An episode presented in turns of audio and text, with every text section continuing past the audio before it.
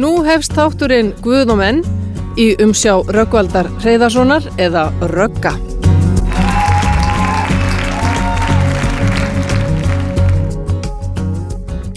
Þetta kom tíminn hérna ef fagnarerindið er almennilegt fagnarerindi ákveður verður þá ekki allt fullkomið og auðvelt þegar við tók, tökum að móti Jésu í af allri alvöru rosa góð spurning.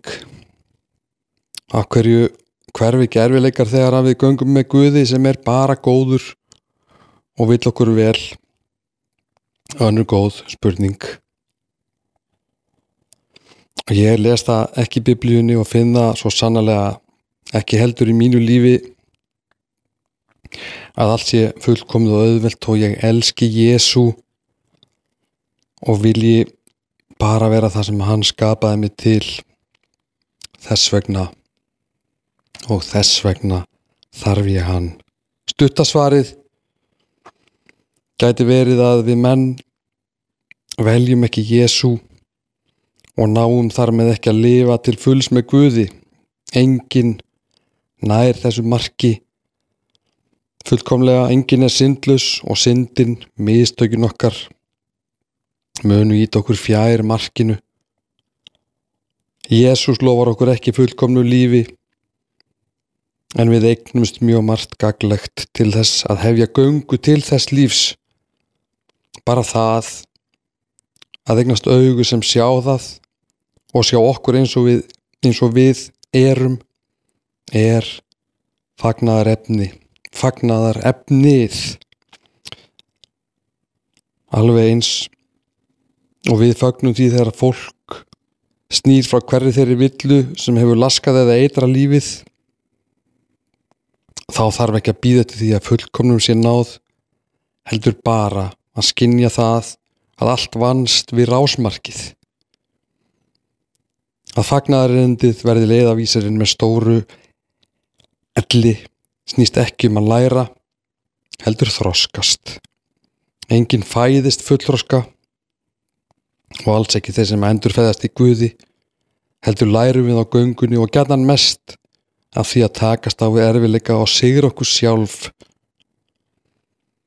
Ég hef farið í gegnum nokkuð skref veit ekkert hvort þau eru á mörg eða hvort mér miðar hægt eða hvort afdrifin eru típisk eða ekki.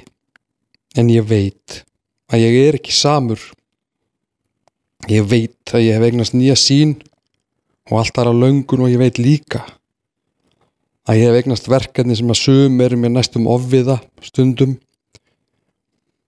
Þegar heila var andi opnar fyrir mig hver ég er og hversu mikla möguleika ég hef til að verða betri. Ef ég held áfram að berjast góðu baratunum sem er vörðuð alls konar ósýrum og vonbriðum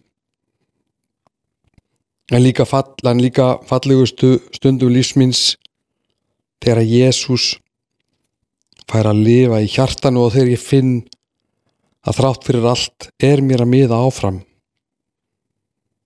Markið en langt undan en sigratinn mínir eru hér og þeir breyta öllu. Og þarna er minn fagnuður með Jésu og á þessu ferðalagi muni ég aldrei gefast upp. Þó stundum og oft blási á móti. Því að það hefur svo oft reynst þannig að minn mótvindur hefur reynst byllandi meðvindur með Guði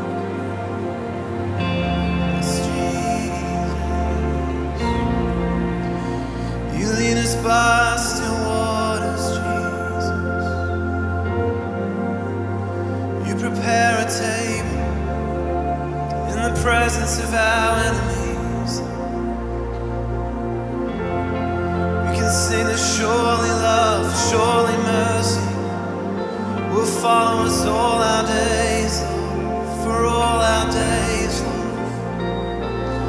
We trust in you, we trust in you.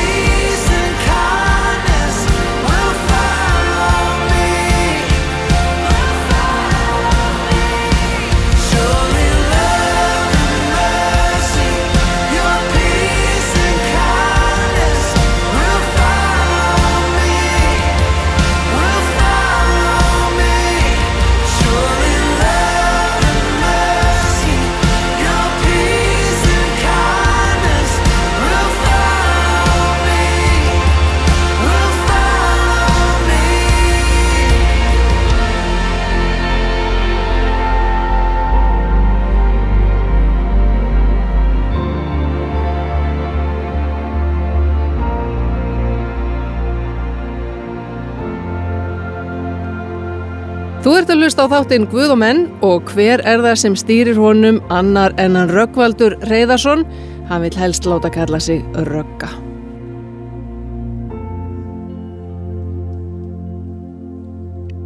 Dásamleg lofgjör, dásamlegt Guð mun tala til okkur í dag það er pottjett heila á randi mun gera sitt við sem að eigum trú viljum það, við byggðum um það og við það mun verða staðið. Jóhannes 14.25 Þetta hef ég talað til yðar menn ég var hjá yður en hjálparinn, andin heilagi sem faðurinn mun senda í mínu nafni mun kenni yður allt og minna yður á allt það sem ég hef sagt yður. Amen. Og þannig er heilagur andi hann vinnur stöðulega ekkert yfirvinnum bann og engir kaffetímar hann er allstaðar innan um allt og út um allt. Líka þegar við erum í vesenni óralangt frá Guði þar er hann líka og ekki síst hann er alltaf með innvortis í hjartanu óþreytandi og þess albúin að leiða og leiðbena og í dag munum við fá mögnu tækifæri til að hlusta og breyðast við. Breytum kúrs velja Guð og annað ekki. Og þetta er fögnuður og forréttindi. Hvernig sem á það er litið. Og aftur Jóhannes 14.3 og hvers sem þér byggjið í mínu nafni það mun ég gera svo að fadurinn veksamist í, í sininum ef þér byggjið mig einhvers í mínu nafni mun ég gera það. Amen. Því lík lovorð og hér er lesið úr biblíunni orði sannleikans. Og þetta stendur ekki vegna þess að einhver segir það. Heldur vegna þess að þannig hefur það reynst. Og þessu megum við treysta. Byggjum Guð að senda hjálparan heilagan anda. Höfum svo yngar áfyggjur á því hvernig það gerist hvar eða hvenar en byggjum Guð um að opna augu okkar og eyru og gefa okkur svo djörfung til þess að ganga fram í því sem okkur er ætlað. Og það getur verið líjandi stundum að býða til bænasvörunum kraftaverkunum en við munum ekki þurfa að býða lengi eftir því að Guðmunni nota hvern þann sem það velur og vill. Líka þann sem ekki til þessu heyri Guði. Guðmun tala á þeirri tíðni og þann hátt sem hver og einn heyrir og skilur. Þetta einstaka samband sem Jésús á við hvert mann þetta einstaka hlutverk sem við höfum hvert og eitt. Heilagur andi mun gefa okkur tækifæri til þess að ganga inn í það hlutverk í dag. Grípum tækifærið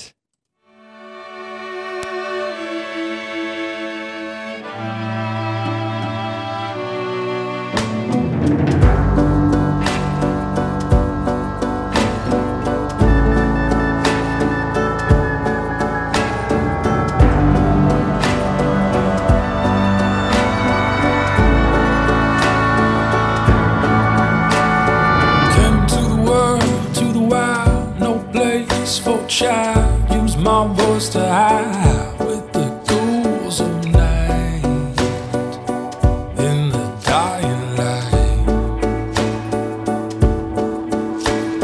I had to learn to get what I need in the dark, empty instincts all guiding me like a beast to some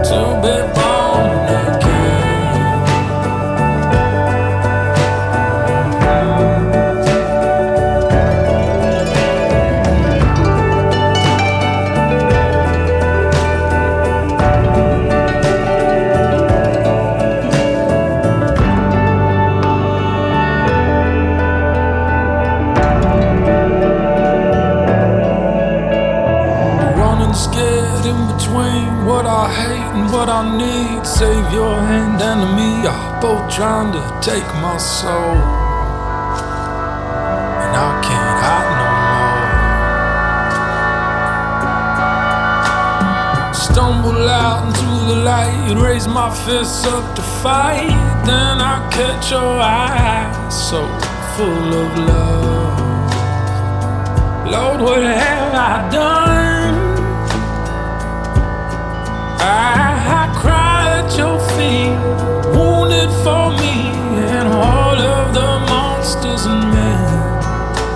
But here in your light,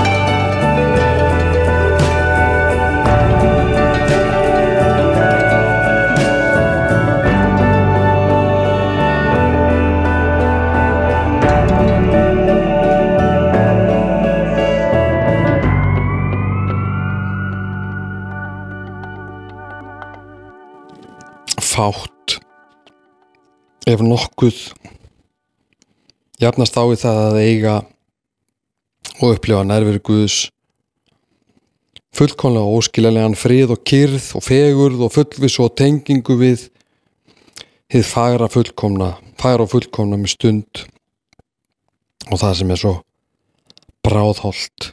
Tenginguna við hið góða sem býr innan með okkur Jésús sem hefur fundið sér lög heimili í hjart okkar. Hjarta til hjarta. Þannig. Og þarna er allt hægt. Og dökku svæðin í lífinu hulin og eitthvað hátt eða ekki ráðandi þegar við kvílum í frelsaranum allt verður fallegt. Líka við. Heila þóttu segja sumir en þetta verður ekkert með það óstöðuga líffæra að gera Þetta er hjartans mál og þar eru uppsprettur alls góðs í okkur og okkar lífi og hvað mig varðar. Er allur gangur á því hversu mikla rænu eða döngun ég hef til þess að velja að dvelja í þessari nærveru. Til þess eru greiðfæra leiðir fyrir alla menn ekki síst þá sem hafa tekið á móti Jésu og kynst krafti heilags anda og þessi nærvera er alltaf mjög nálagt og aðgengileg. Guð skapaði okkur með sítengingu en reyndar með slökkvara því miður. Og það virkar næsta ótrúlegt að hægt sé að vera alltaf á fullu með Guði. Og auðvitað er það ótrúlegt en ekki ómögulegt því annars væri það ekki bóðað og fyrir mig er það þrítugur hamar en ég elska samt að reyna. Í dag vel ég Guð af öllum kröftum. Viljinn stendur eindreið til þess. Og ég fæ að þjóna í útvarpi, kristilegu útvarpi og þá og þar er ég allur í Guði og þá er tengingin alger og nærveran hnausþykk. Og Guð gefið að ég hafi kraft og minni og nennu til þess að finna mér þá forgámsröðun á morgun líka. Að Guð sé ekki afgangs heldur aðal. Líkillin er að hlusta að heyra hvernig Guð kallar stöðut á okkur til þess að breyta rétt að leita hans og þeirra gilda sem fagnarindi gefur. Og líka þau sem ekki trúa finna til þess þegar eitthvað er aðhafst sem rýmar ekki við hinn kristnu gildi grunnur samfélagssáttmál okkar er reistur á því sem að Jésús kendi. Og næri vera Guðs er best og stendur öllum til bóða ekki bara þeim sem hafa stíð skrefi tekið að móti í vitna viðvist hver einasti maður hefur aðgang að þeim fyrirheitum sem fagnar erindum Jésu Krist uppri sinn bóðar það eina sem þarf að gera er að nálæga sig Guði gefa sér tíma í bæn og beðinni byggja Guð um að komin í hjartað og það mun gerast eins og það hefur alltaf gerst og engin staður engin stund er betri en þessi til þess að byggja þeirrar bænar. Koma svo Welcome to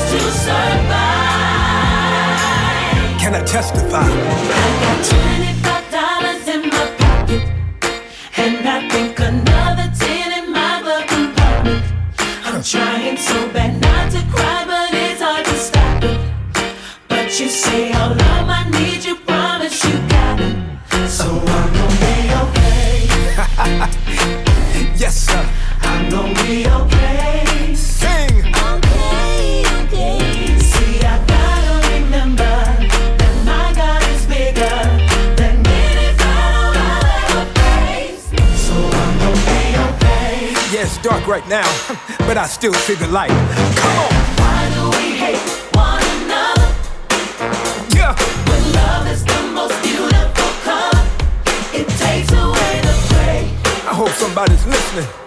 And he makes everything okay.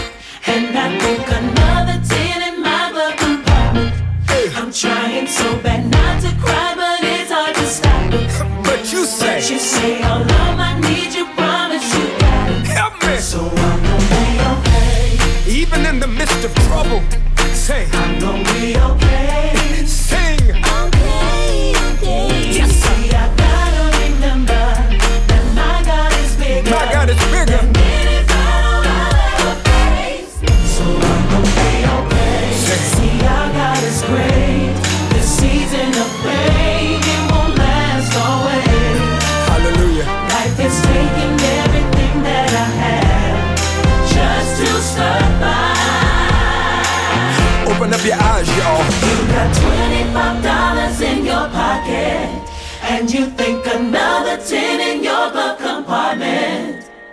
But that family with no food would trade places with you. Give thanks and don't forget how you got it.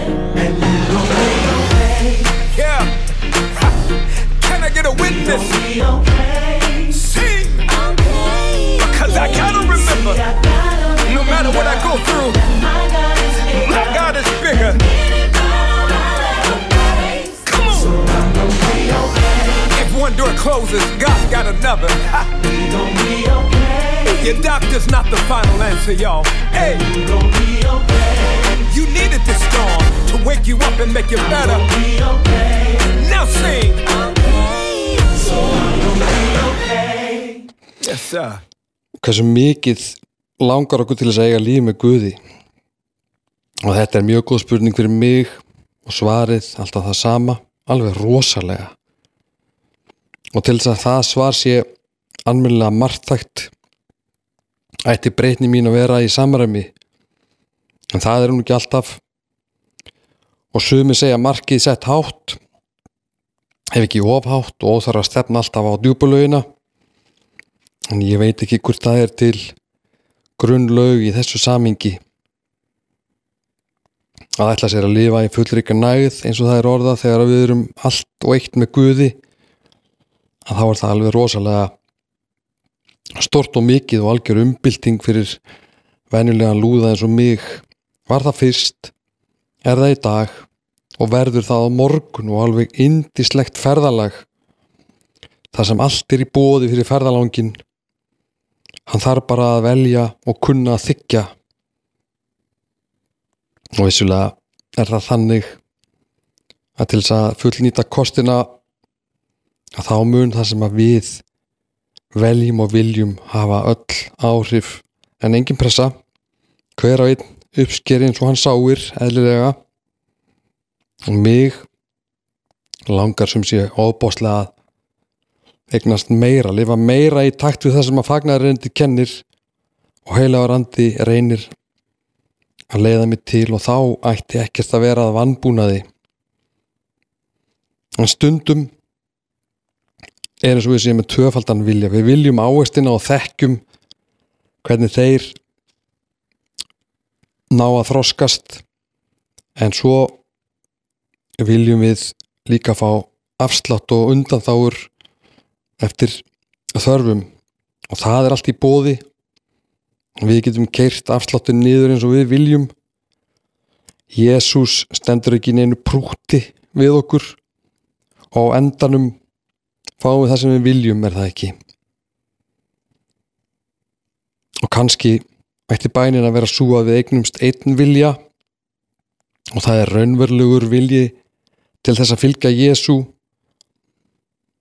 og það veit sá sem að hér talar að það er svo miklu meira fyrir mig en ég þekki nú þegar og ég þekki helling og hef fengið mikið.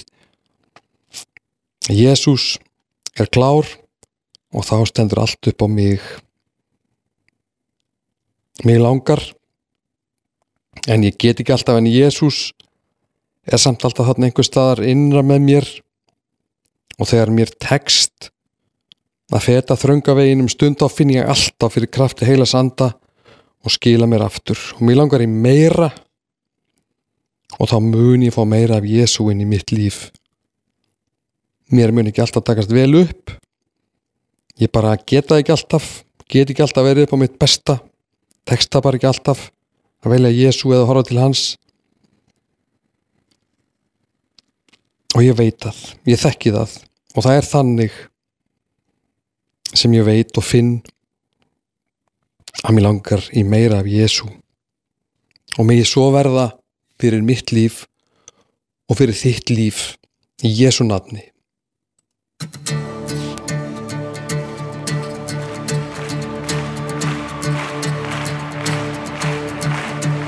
I was buried beneath my shame. Who could carry that kind of weight? It was my turn till I made. I was breathing but not alive. All my failures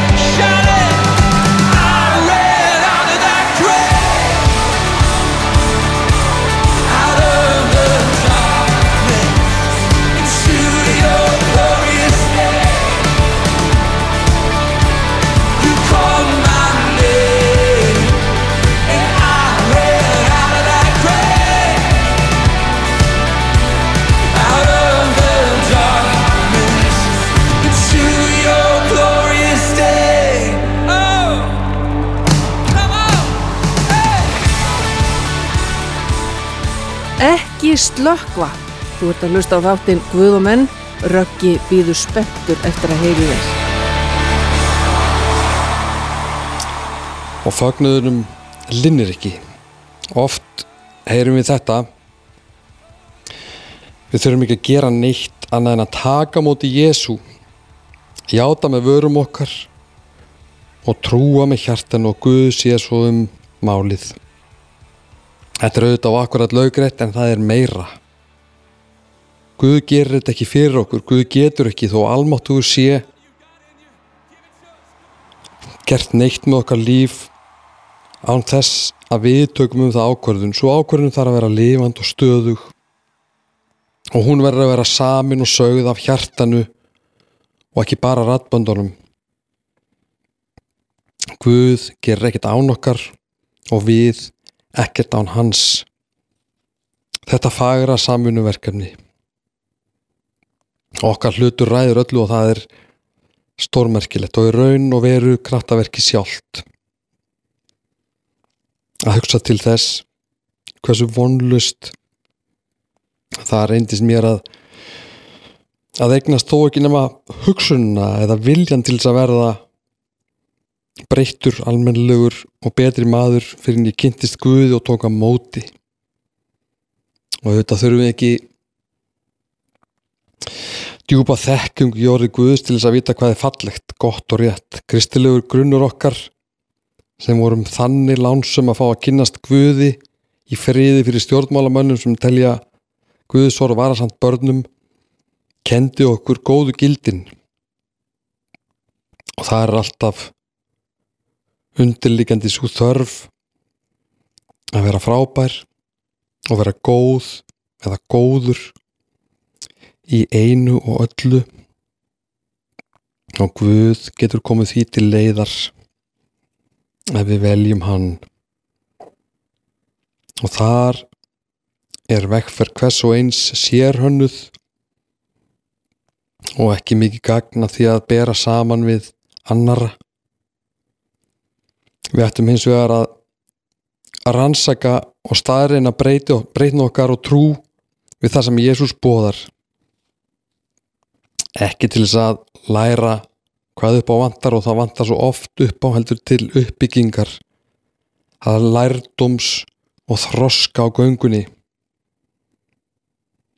Án samfélags við orðið við biblíuna og bænina vantar andardráttin og tenginguna frá okkur?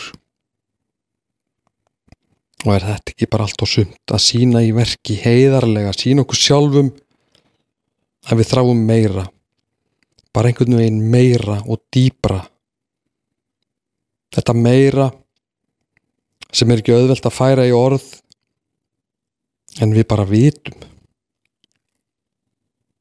Og Guð sem allt veit, veit það og mun mæta öllum. Og þetta er hvorki flókið ný erfitt til að byrja með en verður svo stundum flóknara þegar við förum að reyna að einfalda þetta eitthvað síðar. Stígum fram tegjum okkur það er allt og sumt.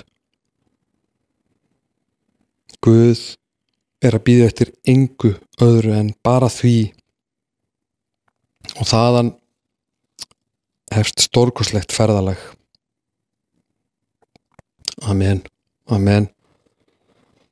Tíminn búinn í dag. Ég ætla að lesa hérna úr orðskviðunum að endingu. 16 8 orðskviðinir magnað visku orð fyrir hvern dag.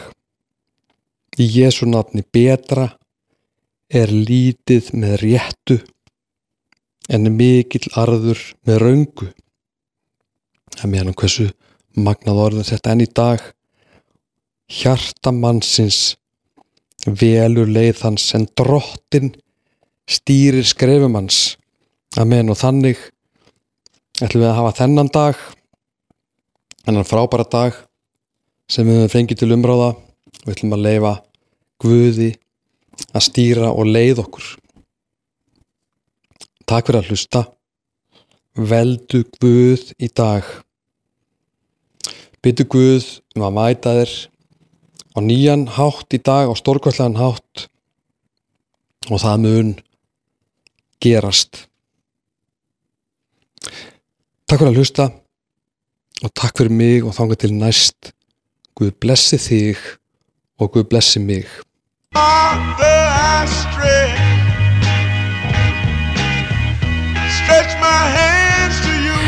like this is what your life like. Try to live the life right. People really know you push your buttons like type right. This is like a movie, but it's really very lifelike. Every single night, right? Every single fight, right? I was looking at the gram and I don't even like lights. I was screaming at my daddy, told me it ain't Christ like. I was screaming at the referee, just like Mike. Looking for a bright light. Seagull, what your life like? Riding on a white bike, feeling like a sight bike. Pressing on the gas, supernova for a night light. Dreaming at my dad and he told me it ain't Christ like. But nobody never tell you when you're being like Christ. Only ever seeing me, only when they needin' me. Like if Tyler Perry made a movie for BT, searching for a deity. Now you wanna see it free, now you wanna see it free. Let you see it three piece. Tell me what your life like. Turn it down a bright light. Driving with my dad and he told me it ain't Christ like. I'm just trying to find, I've been looking for a new way. I'm just really trying not to really do the fool way. I don't have a cool way. Being on my best though. Block up on a text though. Nothing else next though. Not another word, let a picture or a decimal. Wrestling with God, I don't really wanna rest so. Man, it's really life like everything in my life. Arguing with my dad and he said it ain't Christ like. Man.